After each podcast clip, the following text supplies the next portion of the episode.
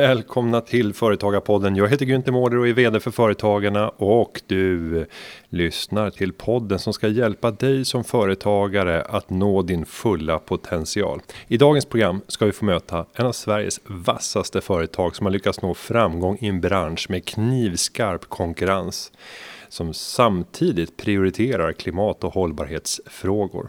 Det här är veckans avsnitt av Företagarpodden. Vi hälsar varmt välkommen till Rickard Bergfors, VD och koncernchef på Max Burgers som utsågs till årets företagare i Sverige 2020. Sedan starten 1968 har familjeföretaget Max utvecklats från en lokal hamburgerbar med rötter i Gällivare till en kedja med drygt 160 restauranger i fyra länder, 6000 anställda och närmare 4 miljarder kronor i omsättning. Välkommen Rickard! Tusen tack! Hur känns det när man bara så sammanfattar bolaget som det står idag? Och stämde det överhuvudtaget? Eh, fem länder är vi faktiskt. Fem länder tror jag. Ja. ja. Och skulle vi sitta här om eh, ett år till, vad skulle du säga då? Du, eh, antal länder är nog de, de samma men, men vi växer väldigt snabbt egentligen på alla de fem marknader vi finns på. Så att betydligt fler restauranger är tanken. Så att runt 200 ska jag säga. Mm. Det är en otroligt snabb tillväxt. Ja. Eh, hur eh, klarar man av det som ledare? Eh, ja, men eh, det gäller ju såklart att ha, ha en, eh, en klar strategi och en tydlig målbild. Eh, och sen att, att omge sig med, med rätt kompetens, bra medarbetare. Vi har ju växt väldigt kraftigt under egentligen hela min period som vd som är sedan 2002 så att det är någonting jag är van med att, att ständigt ha växtverk. Eh, men eh, hittills har det funkat väldigt bra. Och om vi stannar upp och pratar om procenten, för jag misstänker att om vi skulle gå tillbaka innan 2002 så är den procentuella tillväxten eh, lika hög eller kanske till och med i flera år ännu högre. Men basen är mycket lägre eftersom max var så mycket mindre än vad det är i dagsläget. Exakt. Är procenten lika eh, jobbig från att växa från en miljard till två miljarder. Ja, det är 100 tillväxt. Att växa från två miljarder till fyra miljarder. Vad är skillnaderna skulle du säga? Det är jobbigast eh, i början. Eh, eller, eller alltså när man är mindre så att säga. Att, att ta sig, den första miljarden var den jobbigaste. Mm. Eh, sen så Eh, Eh, går det eh, snabbare. Eh, och eh, tror jag såklart att man har fått in en rutin på det hela och byggt upp processer och organisation och så vidare som, som, eh, eh, som gör att det flyter på enklare och antagligen så, så har man gjort många misstagen också som man har lärt sig av. Så att, eh, jag kommer ihåg när, när ja, där någon gång i början av 2000-talet då var det liksom att öppna en ny restaurang var, var nästan som jag fick hjärtattack varje gång. Det var otroligt påfrestande. Eh, Medan idag så, ja, så öppnar vi någon eh, varje månad så att säga. Så att, eh, det är som att göra ett månadsbokslut ungefär. Ja, ja, ja. exakt. Eh, men det var ett, ett, viktigt budskap som jag tycker du skickade med till alla, alla lyssnare som kämpar i sitt företagande. Att den första miljarden är alltid jobbigast. Ja. Sen börjar det släppa. Sen börjar det släppa. Och om man skulle vilja eh, bli som eh, du och din familj och få stå som segrare för årets företagare i Sverige 2040. Ja. Vad tror du är viktigt för att kunna nå de typerna av företagarmässiga framgångar?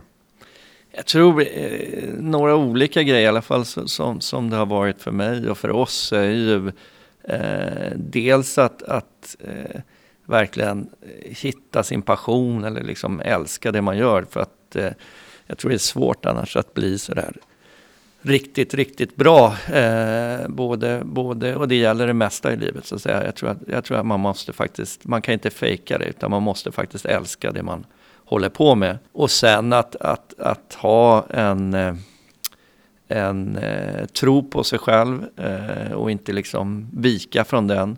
Övertygelsen, tron. Eh, kombinerat med, med eh, mycket optimism. Det går inte att vara en, eh, en eh, negativ person eh, om, om du ska växa. Du måste eh, se framåt hela tiden. Och, och för, för, problem kommer man alltid stöta på. Men, men eh, det gäller att fokusera på, på, eh, på lösningen och framåt istället för att titta bakåt. Och du har ju en speciell situation eftersom ni är ett familjeföretag. Eh, vilka för och nackdelar ser du med familjen som konstellation av ägare och även operativt engagerade? Jag tycker det, nu är jag ju uppväxt i eh, det här familjeföretaget så att eh, det, det var ju liksom företaget Max var ju så att säga den, den tredje brodern redan från när, när jag var väl, eh, sen i princip när jag föddes. Så att Max har ju alltid funnits där och företagande har alltid varit en naturlig del i, i eh, vår familjs konversation. Eh, jag tror ju att fa eh, familjeföretagande har många eh, fördelar, inte minst eh, i långsiktigt tänk. Att, att, att eh, vi pratar ju eh, snarare generationer istället för nästa kvartal. Vi tittar otroligt långt fram i, i, i framtiden, eller försöker titta väldigt långt fram i framtiden och, och, och eh, planerar för nästa och nästa generation hela tiden. Och det gör att man kan ta eh, långsiktiga beslut och, och även ha en uthållighet som, som ehm, eh, kan vara utmanande i andra miljöer. Eh, där man måste liksom leverera resultat varje, kvartal. På, på, på att, det, tålamodet kanske inte riktigt finns där. Medan det finns det i familjeföretagande. Eh, och sen eh, såklart att, att eh, som ledare i ett familjeföretag så är det ju en enorm styrka att, att inte behöva vara själv utan vi är de facto en hel familj som, som, eh, som står bakom eh, företaget men, men också står bakom varandra. Eh, så att det är ju inte lika ensamt som, som det annars kan vara att vara ledare för ett företag. Jag är själv uppvuxen i en företagarfamilj och det är min lillebror som har tagit över familjeföretaget. Någonting som jag upplevde vid, under uppväxten, det var ju att middagsbordet, där fanns alltid diskussionen om företagande. Så man fick det gratis på något sätt. Den mm. utbildningen var ju värd långt mycket mer än det man senare kunde få via akademin. Eh, men att det skedde kanske på en bekostnad av mer så här, känslomässiga diskussioner. Att det blev ett mer affärsmässigt fokus och att det var svårare att i familjekonstellationerna faktiskt utveckla det känslosamma samtalet. Mm. Jag vet inte hur mycket du reflekterar kring, mm. kring de här Nej, frågorna, men absolut. Men delar du den bilden? Att, att det, är det här vanligt förekommande, tror du, i familjeföretagande? Eh, ja, det, det, det, det är min bild också och eh, det tror jag är väldigt vanligt förekommande. Och det är väl en av de, eh, eh, så att säga, the flip side eh, of the coin. Eh, så att säga. Det finns otroligt mycket fördelar med familjeföretagande. Nackdelen är ju just det du är inne på, att, att eh, det blir väldigt mycket företagande hela tiden så att säga. Och, och då får ju någonting annat stå tillbaka och då blir det ju ofta de personliga relationerna eh, eller de personliga liksom, samtalen så som, som eh, kanske är, är vanligare i, i, en familj som inte jobbar tillsammans. Eh, för det är otroligt lätt, eller eh, det är så stor del av, av eh, ens liv, vilket det är för alla. Så att säga. Jobbet är ju en väldigt stor del eh, av, av allas liv. Eh, men om man dessutom har samma eller jobbar på samma arbetsplats allihop så är det klart att, att, att Eh, det blir mycket samtal kretsar kring, kring eh, företagandet och, och, de problem man stöter på och så vidare. Eh, även om vi försöker att, att skärpa oss, i alla fall på julafton och sådär, har vi sagt att nu, är. Nu, nu är det paus. Ja.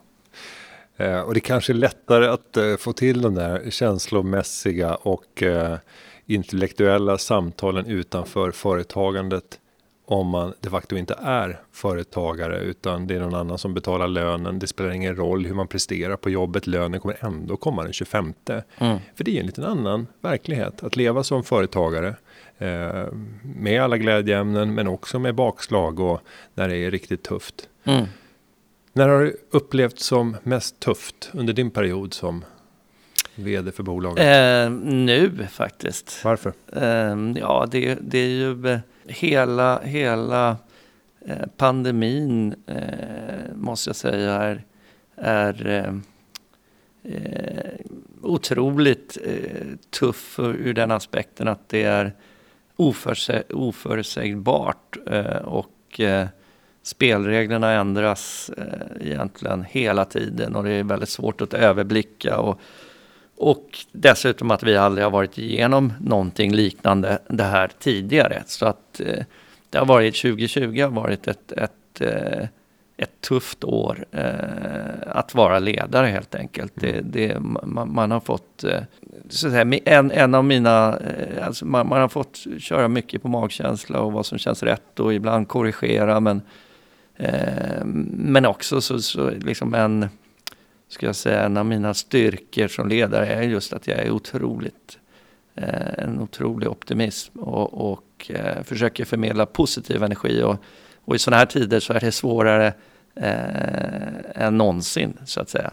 Eh, det, det, är klart att även jag mm, vaknar upp eh, vissa morgnar och känner bara här är jobbigt liksom. Orkar man kliva upp där på barrikaden en gång till. Eh, men hittills så har, har, har jag eh, gjort det och, och vi har eh, eh, so far eh, tagit oss igenom den här krisen eh, väldigt, väldigt väl. Eh, men men det, det, onekligen är det extremt tufft. och, och, och, inte minst när man, när man slår på tvn så får man höra från ledande politiker och så vidare att du ska överhuvudtaget inte besöka den typen av näring som, som, eh, som jag företräder. Det, det är klart att eh, det, det känns jobbigt för, för, eh, för, för mig och för hela branschen och jag lider med, med många av de mindre företagarna i den här branschen som, som verkligen kämpar och antagligen är det många som inte kommer klara det. Om vi eh, stannar upp kring hela pandemin och dess effekter. Du sitter ju med en unik inblick genom alla restauranger som ni har. Mm. Och hur olika det har slagit mot uh, olika delar, inte bara av Sverige utan på de marknader där ni verkar.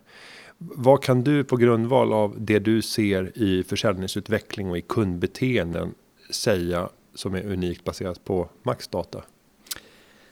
Några olika grejer. Dels så, så blev det eh, väldigt eh, kraftiga eh, besökstapp helt enkelt under, under nu två perioder. Dels då i våras i, i mars när man gick ut med eh, eh alla de här budskapen och restriktioner och så vidare. Och det var ju i princip samma i, i alla länder vi finns. Eh, något värre kan man väl säga i länder utanför Sverige som stängde ner ännu mer. Mm. Eh, men, eh, men sen var det ganska eh, kraftiga, eller snabba kan man väl säga, eh, återhämtningar eh, därefter. Eh, Den började skönjas i juni eller?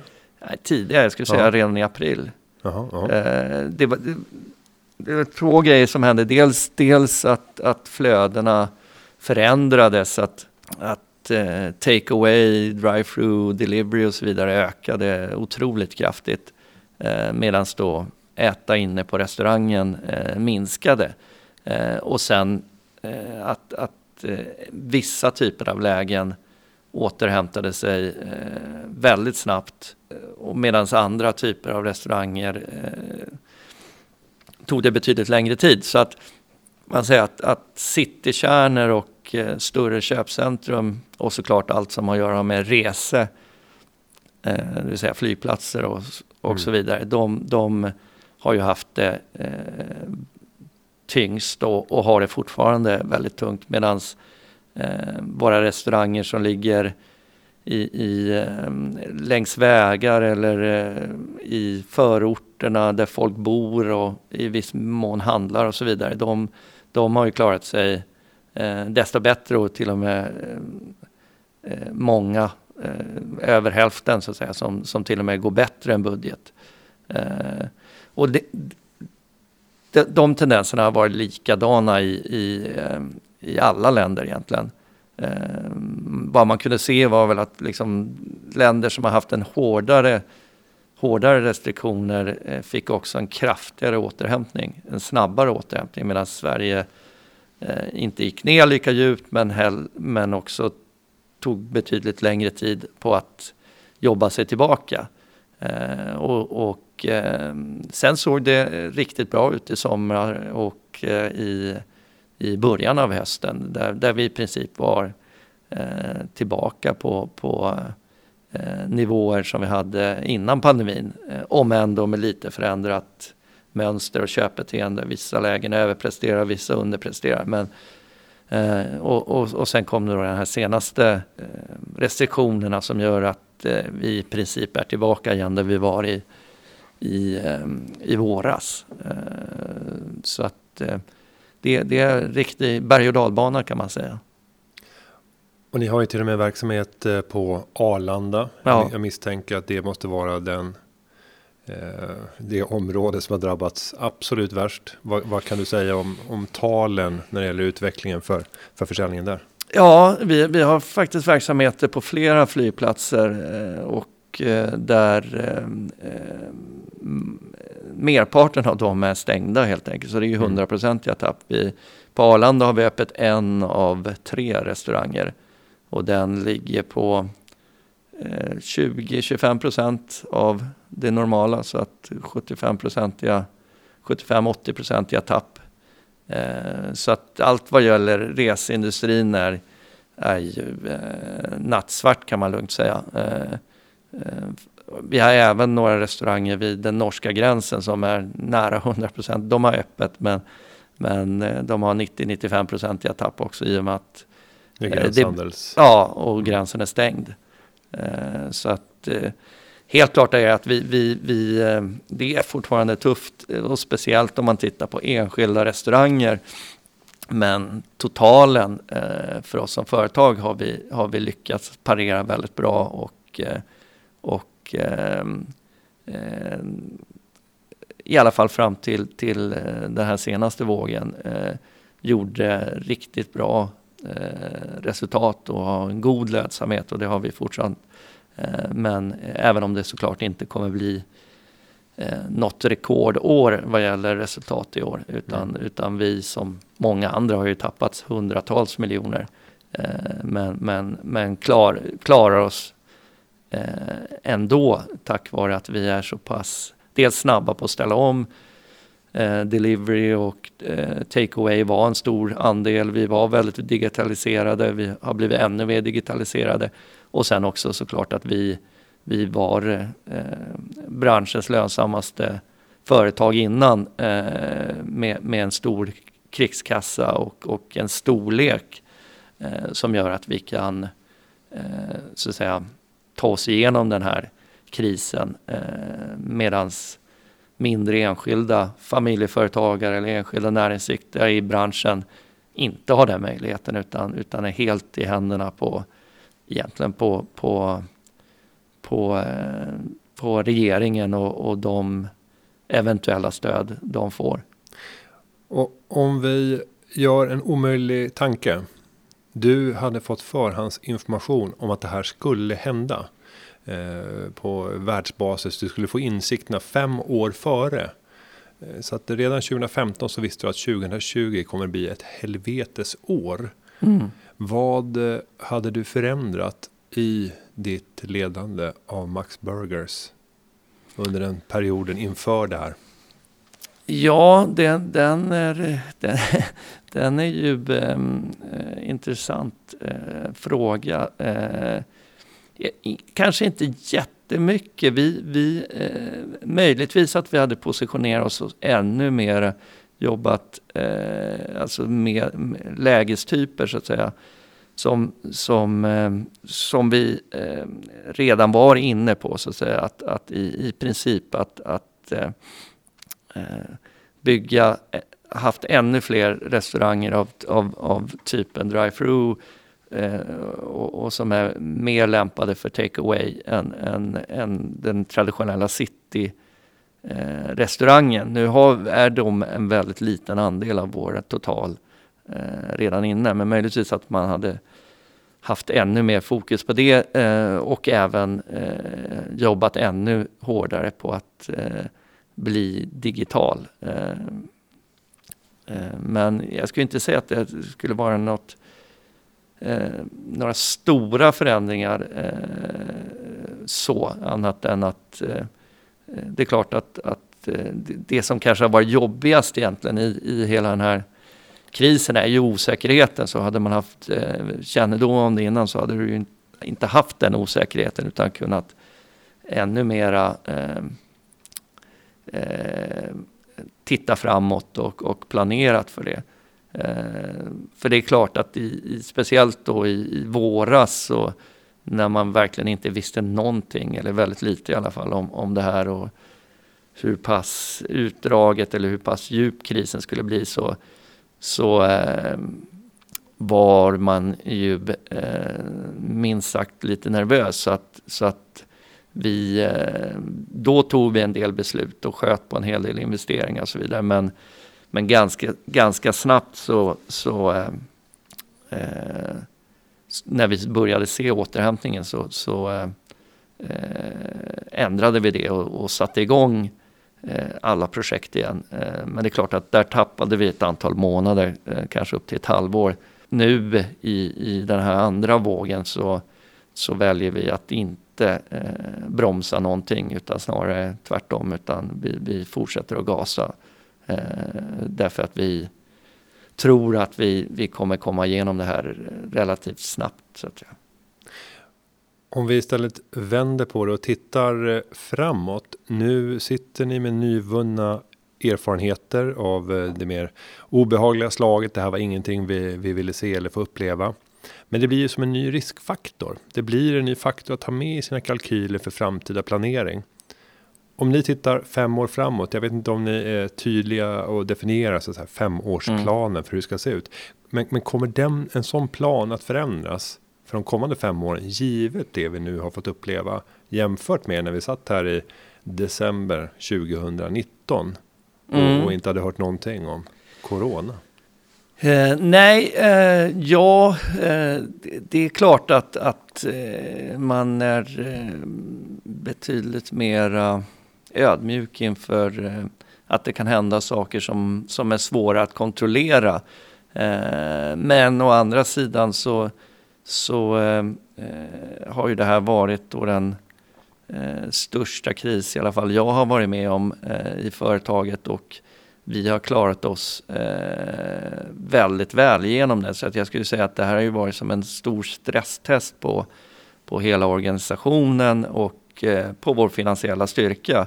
Eh, och vi har eh, tagit oss igenom. Så om någonting så måste jag nog säga ändå att, att det här gör nog att, att jag har ännu större självförtroende i, i, i framtiden. Att jag har svårt att se att det ska komma något som är värre än det här.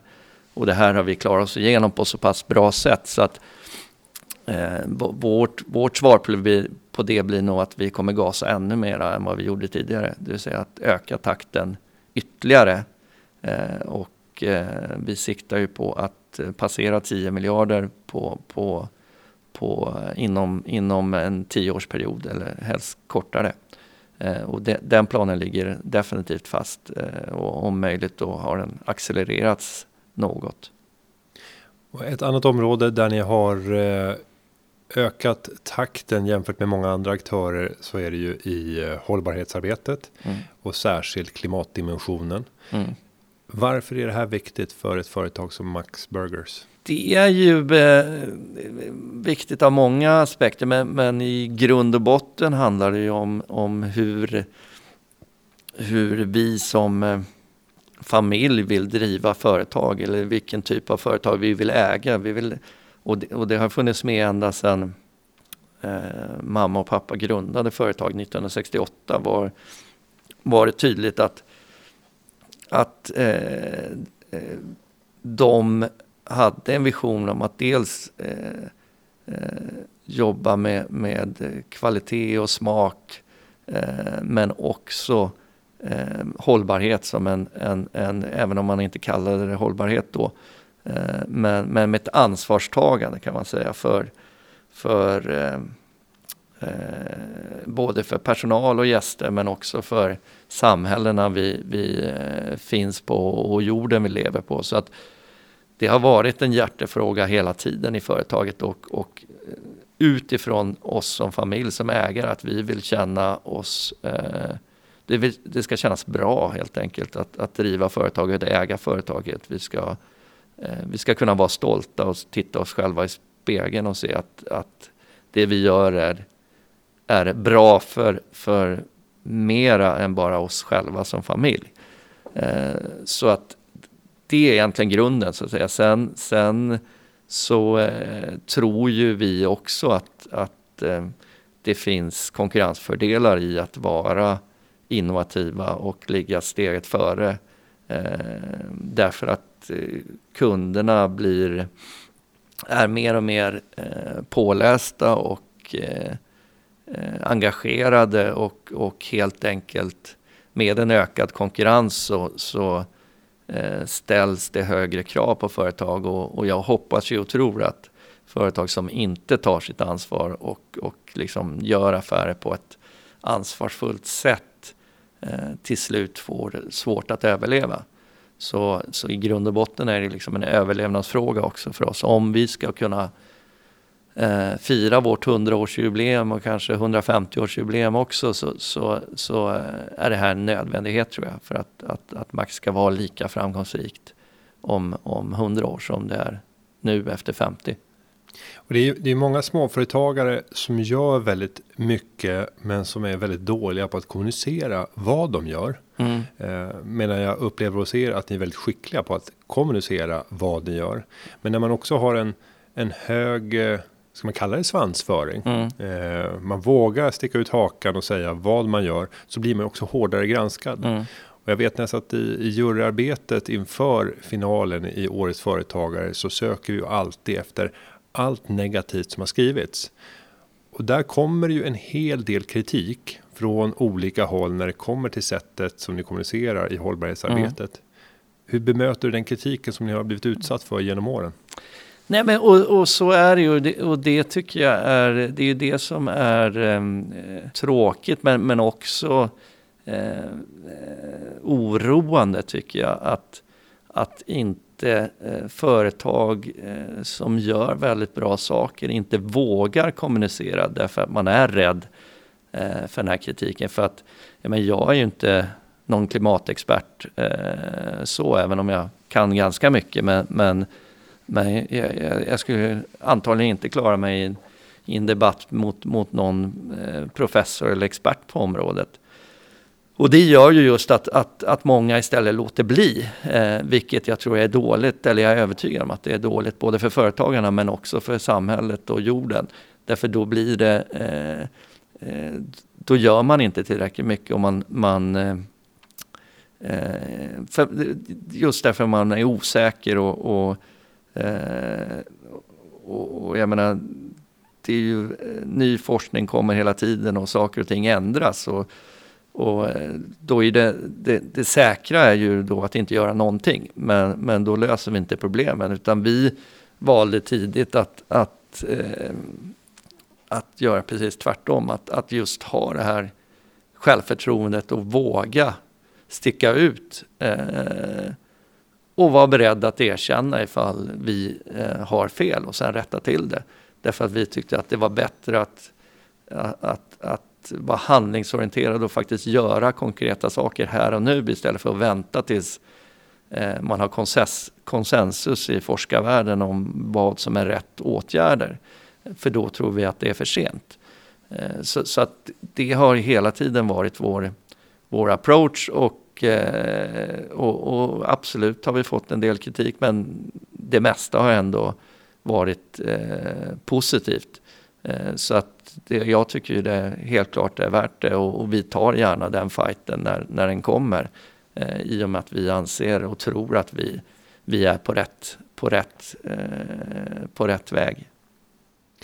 Ett annat eh, tillfälle då eh, ni omskrevs mycket så var det i samband med att ni gjorde lite politiska ställningstaganden vad det uppfattades som i alla mm. fall från omvärlden.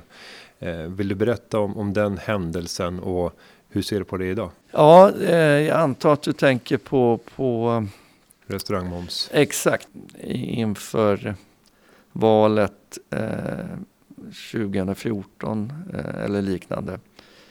Eh, ja, eh, det blev ju väldigt politiskt, eh, även om, om från vår sida, eller från min sida, var det inte menat som, som politiskt, utan eh, däremot så var eh, det sakrelaterat, eh, så att säga. Det var två väldigt viktiga åtgärder från från regeringshåll som, som ska jag säga, de enskilt största för, för hela branschen. Otroligt viktiga var både matmoms och arbetsgivaravgifter för unga. Eh, och och eh, vi var ju såklart positiva till, till att eh, det här skulle genomföras och sen att det skulle vara kvar. Eh, för det var det som, som var uppe på tapeten då, att man, det var en debatt om att man skulle ta bort Eh, eller höja helt enkelt både arbetsgivaravgifterna och momsen, vilket skulle få otroligt stora konsekvenser för, för hela restaurangnäringen. Eh, men det uppfattades som att vi tog eh, ställning för en det ena och en det andra lägret. Eh, vilket inte var fallet. Däremot så försökte vi påverka båda lägren att förstå vilka konsekvenser eh, de, de åtgärderna skulle få för restaurangnäringen.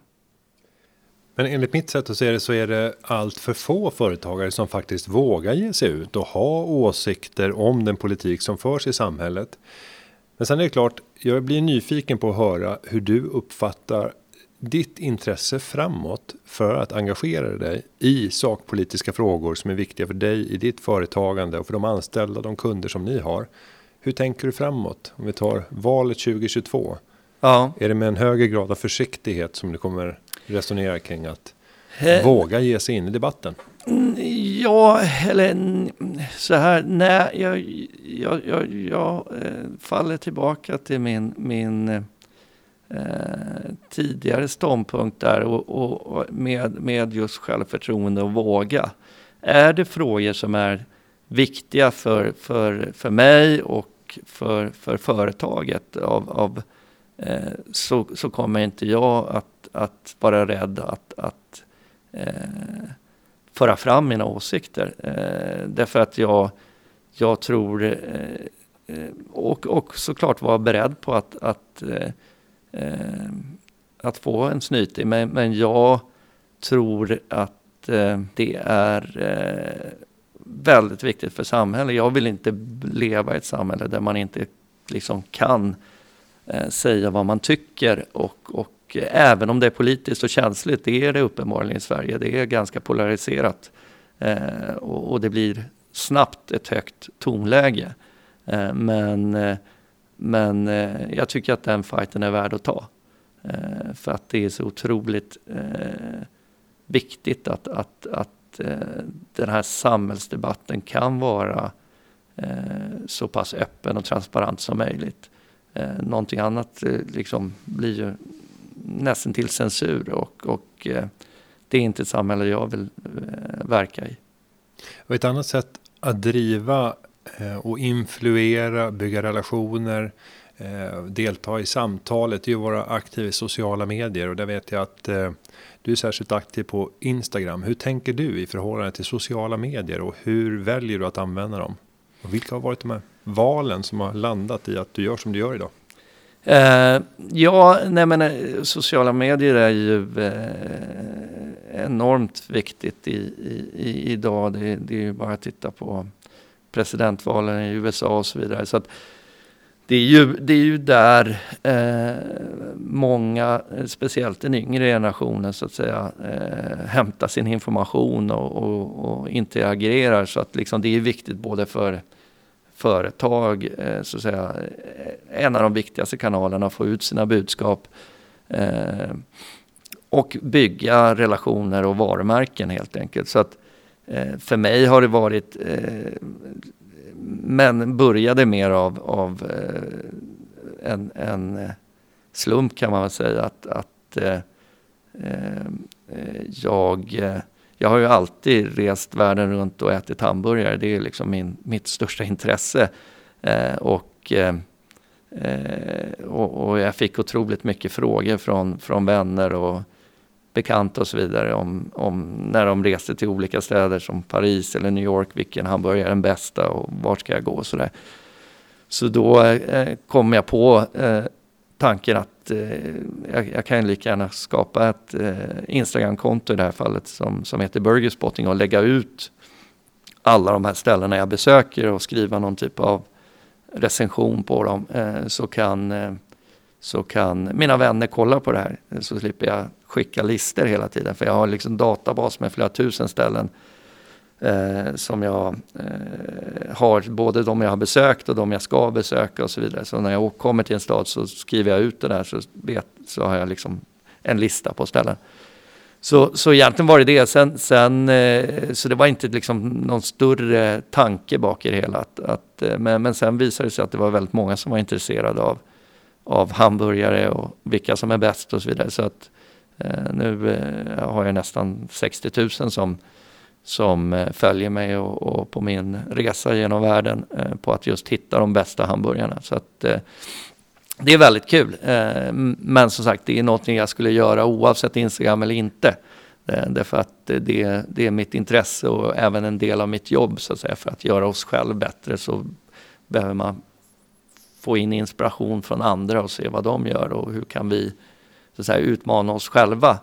Eh, men eh, men det är otroligt kul att, att eh, det är många andra som är intresserade och, och det är klart att det, det i sig bygger ju vårt och mitt varumärke ännu mer som, som en av världens ledande burgarexperter och så vidare. Och som den expert som du därmed har blivit i Sverige, det här kanske är en förbjuden fråga.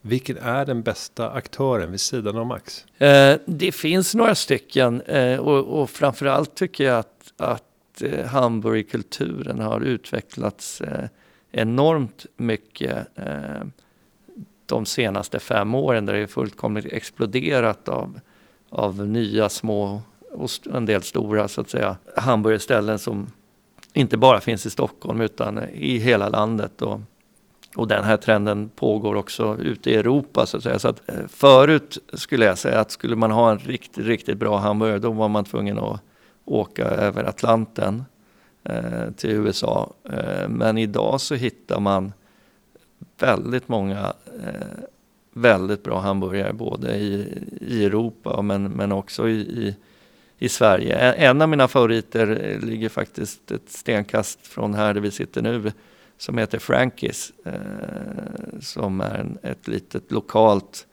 eh, hamburgerhak eh, på, på Tegnérgatan. Och det är en fristående? Det är en fristående. Ja. De gör en riktigt, riktigt bra eh, burgare. Ja, det måste jag pröva. Ja. Vad är din analys av eh, den här marknadsutvecklingen? Om jag delar med mig av min så är den att det här håller inte. När jag tittar på etableringstakten av uppskalade koncept när det gäller fräcka hamburgare som säljs för 129 139 kronor eh, i storstadsmiljö. Mm. Så känner jag att etableringstakten har varit för hög. Ja. Det kommer att bli en ganska snabbt eh, stålbad som träder in om ett, två eller tre år. Där man kommer se andra typer av trender och där det inte finns utrymme för så här många aktörer. Vad är din analys? Nej, men det, det tror jag också. Eh, det, det, det har ju blivit så att säga, det har varit en trend och ett, eh, väldigt många har varit kallade till, till restaurangbranschen eh, och, och i synnerhet då med fokus på burgare, vilket jag tycker är kul. Men jag tror ju att det är väldigt få av dem som finns idag som, som kommer finnas om tio år. Utan det kommer bli såklart en utrensning och, och där de bästa eller starkaste så att säga, överlever. Inte minst eh, nu påskyndad skulle jag säga av pandemin, kommer det sannolikt bli en, en, en utslagning eh, av, av, koncept som inte helt enkelt eh, klarar sig. Och, och, och hela coronasituationen har nog dessutom då påskyndat det som skulle ske i alla fall, men några år down the line så, så, så tror jag vi är mitt uppe i det just nu faktiskt. Och det kanske är att jag har, har missat någonting, men jag tänker, har det aldrig lockat er att ge er in och ha, låt oss säga så här, Max Experium? Mm. Eh, och där man får uppleva en premium Max restaurang och att ha det som en utvecklingsstudio för ordinarie produkter i era andra restauranger. Men att kunna sälja det här för priser, alltså det här utvecklingsarbetet sker samtidigt som man tar kanske dubbelt så mycket för, mm. för börjarna. Nej, absolut, det är sådana eh, eh, tankar och, och, idéer som, som vi har haft och i viss mån fortfarande har. Eh, men eh, vi kommer ju från, från eh, bakgrund där vi eh, Eh, har haft eh, många olika typer av restauranger och gourmetrestauranger och steakhouses och en del av dem hade hamburgare på menyn och nattklubbar och så vidare. Så vi, vi har ju eh, eh valde valde för ja, drygt 20 år sedan egentligen att, att fokusera. Eh, och det är det vi har gjort sedan dess och, och, det har ju gått otroligt bra och eh, vi har växt väldigt mycket. Så att det är alltid det här, det är ofta man, man går igång på något och man, det skulle vara väldigt kul att göra många olika saker, inte minst inom restaurangsektorn eh, som är ju den vi brinner för. Men, men samtidigt får inte eh, ta bort fokus från, från eh, det som är eh, så att säga huvudaffären, vilket är Max. Eh, och där vi ser en enorm potential, inte minst då utanför Sverige. Jag menar hela, hela Europa, eh, eller hela världen egentligen, men, men, i första hand Europa ligger öppet. Eh, där, där vi egentligen har två huvudkonkurrenter och de är likadana på alla marknader. Och det är de två amerikanska, det vill säga McDonalds och Burger King. Och de eh, kontra dem så är vi så pass mycket bättre och mera premium. Så att i första hand vill vi fokusera på, på dem och slåss med dem Eh, på nya marknader. Eh, vi tror att liksom det finns ett utrymme i princip på varenda marknad att, för en aktör som Max att, att, eh, att ta den positionen som premium och kvalitet och smak och hållbarhet men inte göra det i den här nischade storstadsbörjan om man nu säger så som som är väldigt begränsad ändå. Eh, jag menar, de kan ha två, tre hundra gäster per dag. Eh, Medan vi, vi har ett snitt på över 1000 gäster varje dag. Så att vår affär bygger ju på, på volym eh, och att kunna servera en högkvalitativ produkt till ett rimligt pris eller ett lågt pris till och med eh, eh, på, inom en rimlig tidsperiod. Medan eh, många av de här andra koncepten är ju som du sa ofta dubbelt så dyra och väntetiden är ofta tre gånger mer eller ännu mer. Det är en, det är en annan typ av av koncept. Sen är det inget jag utesluter. Det, det, det är mycket möjligt att vakna upp en dag och, och, behöver inspiration eller, eller en ny utmaning och sen, sen drar man igång någonting sånt. Men, men det ligger liksom inte högst upp på, på, på agendan utan, utan där ligger expansionen av, av vårt nuvarande koncept ute i Europa. Eh, sen, ger vi oss, sen försöker vi hela tiden utveckla vårt nuvarande koncept och bli ännu bättre eh, i totalupplevelse men också i smak och kvalitet. Liksom det, det, finns egentligen ingen anledning varför vi inte ska kunna eh, slå många av de här koncepten vad gäller smak och kvalitet även inom vårt format. Och om vi avslutningsvis pratar innovation och annorlunda satsningar. Vilken eh, annorlunda satsning är du mest stolt över när du ser tillbaka på de här snart 20 åren vid rodret för Max Burgers? Det som har, eh, det jag är mest stolt över och det som har liksom förändrat företaget mest, det är vår satsning på, på gröna alternativ. Eh, vegetariska och veganska hamburgare eller produkter eh, som eh, ingen trodde skulle slå så pass bra som de gjorde. Eh, det tog ganska lång tid förvisso. Vi försökte några gånger innan och, och, och där det blev mindre lyckat. Men, men då för fyra, fem år sedan så, så gjorde vi ett omtag och, och eh, riktigt fokuserade på det här och eh, tog fram vår gröna familj som vi kallar den.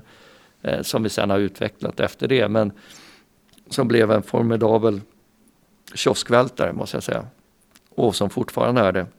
Och där vi egentligen har förändrat, alltså vi har gått från, från eh, ja, vi har ökat försäljningen av de här produkterna med flera tusen procent och, och satte upp ett väldigt ambitiöst mål tyckte vi, eller vissa tyckte det var helt galet mål, att vi till 2022 skulle varannan meny vi säljer ska vara annat än rött kött. Eh, vilket kändes helt eh, orimligt egentligen med tanke på att vi sålde 98 procent eller 95 procent i alla fall rött kött vid den tidpunkten.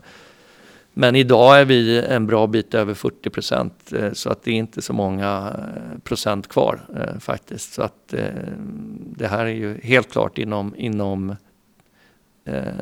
vi ser målet i sikte om jag säger så och, och, och kommer antagligen passera det med, med god marginal in, innan, innan den här tidsperioden. Så att idag så sagt ser det vi säljer helt annorlunda ut än vad det gjorde bara för 6-7 år sedan och ännu mer annorlunda ut än vad det gjorde när, när mamma och pappa startade det 1968 eh, eh, uppe i Gällivare där, vi, där de hade allt ifrån renskav till entrecote på menyn och korv och smörslunga, potatis och så vidare.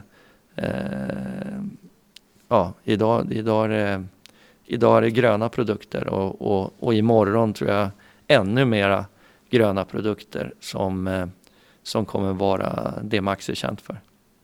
Och vad jag förstår så är det just hemma vid där ni har längst kvar för att eh, nå den här höga andelen av gröna alternativ. Hur ser det ut i, i Norrbotten? Är det ja, mest rött kött där? Ja, eh, eh, så är det. Men, men, mat är ju mycket tradition och kultur och det tar lång tid att förändra folks vanor och eh, kanske förutfattade meningar också. Utan här försöker vi ju, eh, göra det genom att, att satsa på smak och kvalitet. Det vill säga att eh, det, de här produkterna ska smaka så pass bra och gott, helst ännu godare än, än de traditionella produkterna. Så att det ska inte vara svårt att välja de här, utan har du väl smakat dem så kommer du känna att nej men det här är, jag saknar inte nötköttsburgaren.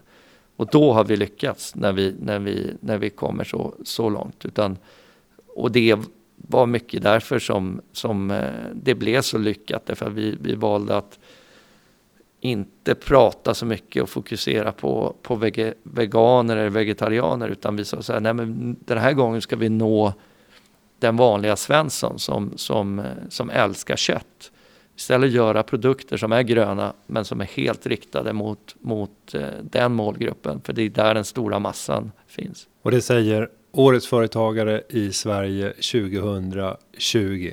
Rickard Bergfors, VD Max Burgers, familjeföretaget som tog hem priset här under hösten. Stort tack för att du kom till Företagarpodden. Tusen tack.